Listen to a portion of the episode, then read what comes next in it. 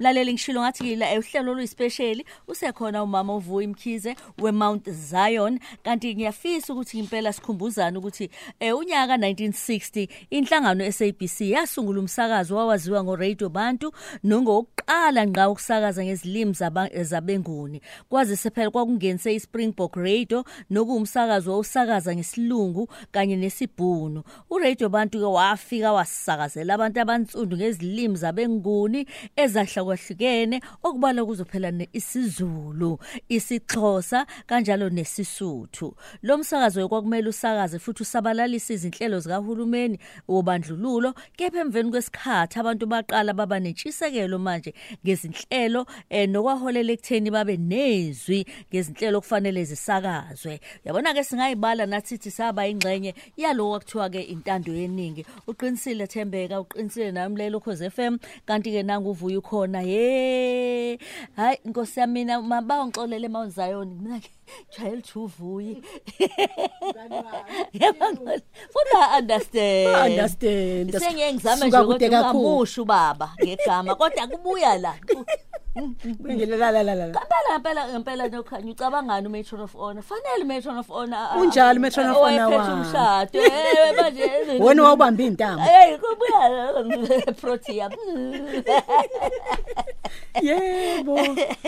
Uyazi ke ngiyakhumbula ade sikhuluma lana sixoxa mama umkhize eh mase Mount Zion. Sikhuluma ukuthi wena wawuyingane. idodezana nje encane kodwa sahlangana. Ukubi nje sikhuluma ngentando yeningi nje. My best friend. my best friend mngani wami. Uyasho nje ukopowele khona napho ngiyabezwa. Ah lady Dina abalaleli ngiyanibingelela okokuqala nje ngithi halala halala halala. Ukhozi FM isikhondla khondla. Umsakazo omkhulu kunayo yonke imisakazo kwizwekazi laseAfrika. Akuyona into encane leyo. Siyabonga siyambonga uNkulunkulu osehambe nalomsakazo 63 years. Happy birthday ukhozi FM siyayiqhenya ngomsebenzi enwenzayo siyayiqhenya ngakho konke.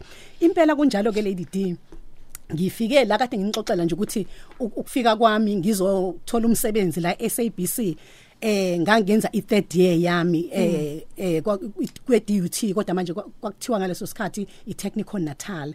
Ngenza ifinal year yami sengibhala ama exams okugcina. Ngifonele ubaba athi hayibo ngizwile emsakazweni ngangenza speech and drama ngaleso sikhathi.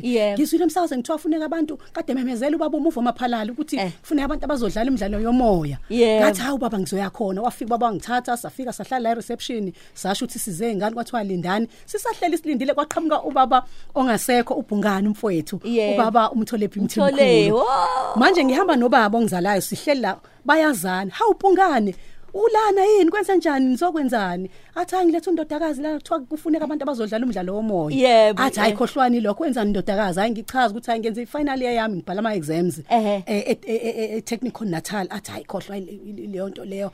Kunesikhala lapha ya. Eh. Kwa news athi imani la agijima ngene ngaphakathi iHR angibuye nama forms gcwalisa ama forms khona lapha reception athi hayi hambani ke asifakele lapho la ifakwa khona. Akuphelanga insuku ngabizwa for interview mangena ngize ku interview isingqonqo samabhunu wodwa ubovi kungekho no nobodwa ubuso bumnyama kukhona uJohan Langner oyena wephethu news oJudy Sanderson oBrian Schuster wayephethu HR namanye amabhunu. Ngabona ukuthi hayi hayi namhlanje siyakhala. Hayi kodwa ke cha hayi ngababeka la eh Lady D. Hayi hayi ngahamba nabo ngagijima nabo. ngaphuma ngalelo langa sengiphethe incwadi yokuqasha. Hawu nkosiyami ngisabhala ama exams bathi hamba nje uyoqeda ama exams zakho wena siyakufuna mhla ka 1 December awungangena njalo ngisebenza and the rest is history. Ngafika nje ngiphuma esikoleni literally nje fresh from itertiary. So nje hayi ngilihambe lolu hambo. Wafika lady D sengikhona. Ngafika phi? Usuku lokuqala ngangikubona ngalo nje ngakubona eminyako kunetoyitoy esingasuka umphansi zayikhala hawu ufaka udelela. Nishosha phansi nokopo ngoba kwakuzama ukulungisa isimo. Ulungisa isimo esasibheda ngaleso sikhathi. Uyabona nje ozama no nomcebo bafika nje izingane zami seziyazi ukuthi ayizange bafike bayixoshe phansi ngetrail leyo. Sasebenza lady kodwa nami ngayithola ngibizwa egundane ngoba ngangigqoka ingubo ya system ngizoqopha. Ngakwa ngibizwa egundane ngacishe abafotha angiyithamelanga bafanele ngingene ngizobuyela emsebenzini ngithi ngibe ngiyapho khosini yakhala manje ibika kufanele system address yangena engalizwe legundane ngangena lingisinda la emhlanje manje ehlekisa mina ngangaqeda ngisho iprobation ka 6 months. Ngangisaqeda cishe u2 3 months ngiqashiwe kwavane kwangena isiteleka. Yey wacaca Esingakanani? futhi ukuthi angina choice hayi sasitoto impela basishaya Kwaphela iy'nsuku. eh niyabona kwakunobaba abesebenza khona ibhenki lalela ngaphesheya Eh, eh. ababesebenza Eh. makufika belungu laba bezokhuluma nathi Eh. be- bezwe sihomzela Eh. bamemeze bathi, bathi "U- uyadelela lo mlungu niyalidinga yini usizo sizomshaya kodwa ngeke ngikhohle Ah, abantu ababepheka bepheka ukudla bekulethe ngangibona phela. oh mama usithandwa msomi Yey. nabanye belethu besilethela ukudla singaholi. Inyanga ezimbili ungangeni lutho. thiwa no wet no pay. Ay. kodwa hayi sakuthole sasikufuna yebo kwanyuswa yebo. noma kanyuswa ngendlela esasiyithanda kodwa ke cha salwa. Lokho sabekubona namhla sinikubona namhlanje staff sala. Kwasetshenzelwa. sakulwela kwasetshenzelwa sihlala eminyango Yebo. sigeze sigqoke siyohlala hayibo i- mina ngabuya emsebenzini ngithi ngibizwe ngegundane bathi uzobuyela. Sobuyela khona. Ayike ake sibheke sizwe amavidiyo ke Deda Silingo uthola ukudla komphefumulo. Ngiyabingelela mamkhoza. Omunye umama lo osendulinde ngithi Teta Slingo. Ngithi Teta Slingo kumfana wami omncane. Ey uyaphuza Nkosi yami. Mase ephuzile hamba yophuza abuye lapho azolwa. Anze yonke into esingayithandela ekhaya kuthina singabazali bakhe bese kusanga kusasa kube ngathi akwenzeka ngalutho angakwazi ngisho ukuxolisa. Okubuhlungu ke mama ngoba nawe uyasho ukuthi utshwala kasabuthandi. Kodwa nje ke biyeke noma uthi weeks uthi yambona usebuyele kubona asho athi angisabuthanda utshwala ngazifanele ngenze njani mase ehambile nje wayophuza uyabuya lapho uyalwa uyasilwisa hawu nkosi yami ngithi deda silingo deda silingo ngiyabonga mamkhoza Sanibonani Mam Lady D. Igama Thobeka memele ebhulwa. Bengicela ningikhulekise no mama ngithi nje Teta Slingo nakho umntanami impilo avincikisela bakithi ave gula njalo. Uphuma kokunye angene kokunye. Usezwinciphile kwayisemzimbeni angisazi ngenze njani. Igama lomntanami oluhle. Ngiyabonga. Mamkhoza uRose Jamela lona ngithi Teta Slingo kumabele angithwalise nzima it's been 25 years na ngihlushwa ngamabele ngiya kodokotela ababoni lutho. Ngiyazama nje yonke indawo. Ayikho into abayibonayo angitholi usizo. Ngithi Teta Slingo ke eh sesungena kuyona singayindabeni yebo sithola abantu abaninzi ekade zibaqalisa bahlupha sithe nje laba beyimbela mbela ke bakhulume nathi namhlanje. Hayi ke sidedela kuwena ke eh Pastor Vuyo Lady D ngiphinde ngibingelele nakubalaleli bokhozi FM eh siyazizwa Nkosi yami ilingo. Hey abantwana hey abantwana bangalawuleki eh ukugula. Nezinye izinto nalabo abangakwazanga ngisho ukungena emoyeni siyazi ukuthi baningi eh, abantwana bakaNkuluNkulu uxolo abakuthwele.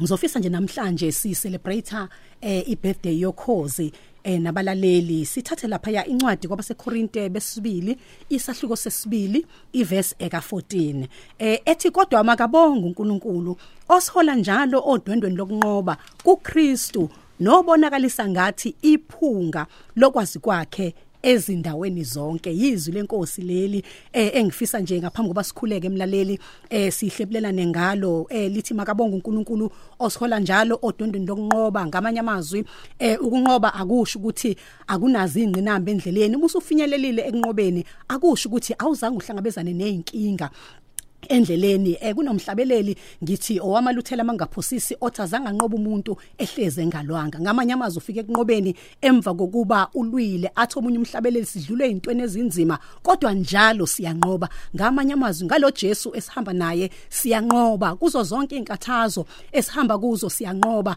Aze athi umpostoli Paul siliphunga elihle. uNkulunkulu usebenza ngathi abonakalisa iphunga elihle lika Kristu Jesu. Kusho ukuthi abantu babona ngathi ukuthi uJesu unephunga elihle empilweni zethu. Ngakho ke noma sidlule inhluphekweni balalela abahle asazi ukuthi uNkulunkulu sethembile ukuthi sizobonakalisa ubukhulu bakhe nakulabo abangamazi uNkulunkulu. Babone ngathi ukuthi hey noma sidlule indaweni ezinzima noma ezintweni ezinzima kodwa asisuki kuNkulunkulu. Uthi ke uNkulunkulu uveza ngathi iphunga lakhe elihle makabonga uNkulunkulu. Uyasihola njalo dondweni lokunqoba konke siyokunqoba egameni lika Jesu asithandaze babe egameni lika Jesu waseNazaretha. Siyabonga uNkulunkulu wethu omuhle. Elihle nasemini mdala wezinsuku. Lolu suku olukhulu baba wethu onamandla sibonga Nkosi yami okokuqala sibonge uhambo oluhanjwe ukhozi FM nabaphathi balo nabasebenzi balo. Kuze kube lesi sikhathi konke baba kungumusa wakho abalaleli bethu uNkulunkulu onamandla abadlula babe intweni eziningi ezinzima. Hamba nabo uNkulunkulu oyingcwele bakhumbuza ukuthi wena isandla sabo usibambile bayiphunge elihle abaveza uKristu ngawe. Baba siyabonga egameni lika Jesu busisa abantwana bakho ke endaweni zonke. Egameni elihle lomfelo wethu Kristu Jesu manje naphakade amen. Siyabonga siyabonga kakhulu la eh Pastor Vuyi Mkhize we Mount Zion lapha ya eh eh Hammersdale eh ubuvalelisa baleli bokhoze FM Siyabonga kakhulu balaleli happy birthday ukhozi FM balalela bahle siyabonga ngokuthi nibe ingxenye yalolu hambo lokhozi FM siyanithanda kakhulu basakazi bethu siyanithanda kakhulu baphathi bokhozi FM balalela bahle inkosini busise. Amen. Nizombona yini? Ngicabanga sebembonile abanye ku live nizombona futhi lapha kuma page ethu okhozi. Nibone ukuthi ke sibahle kanjani namhlanje.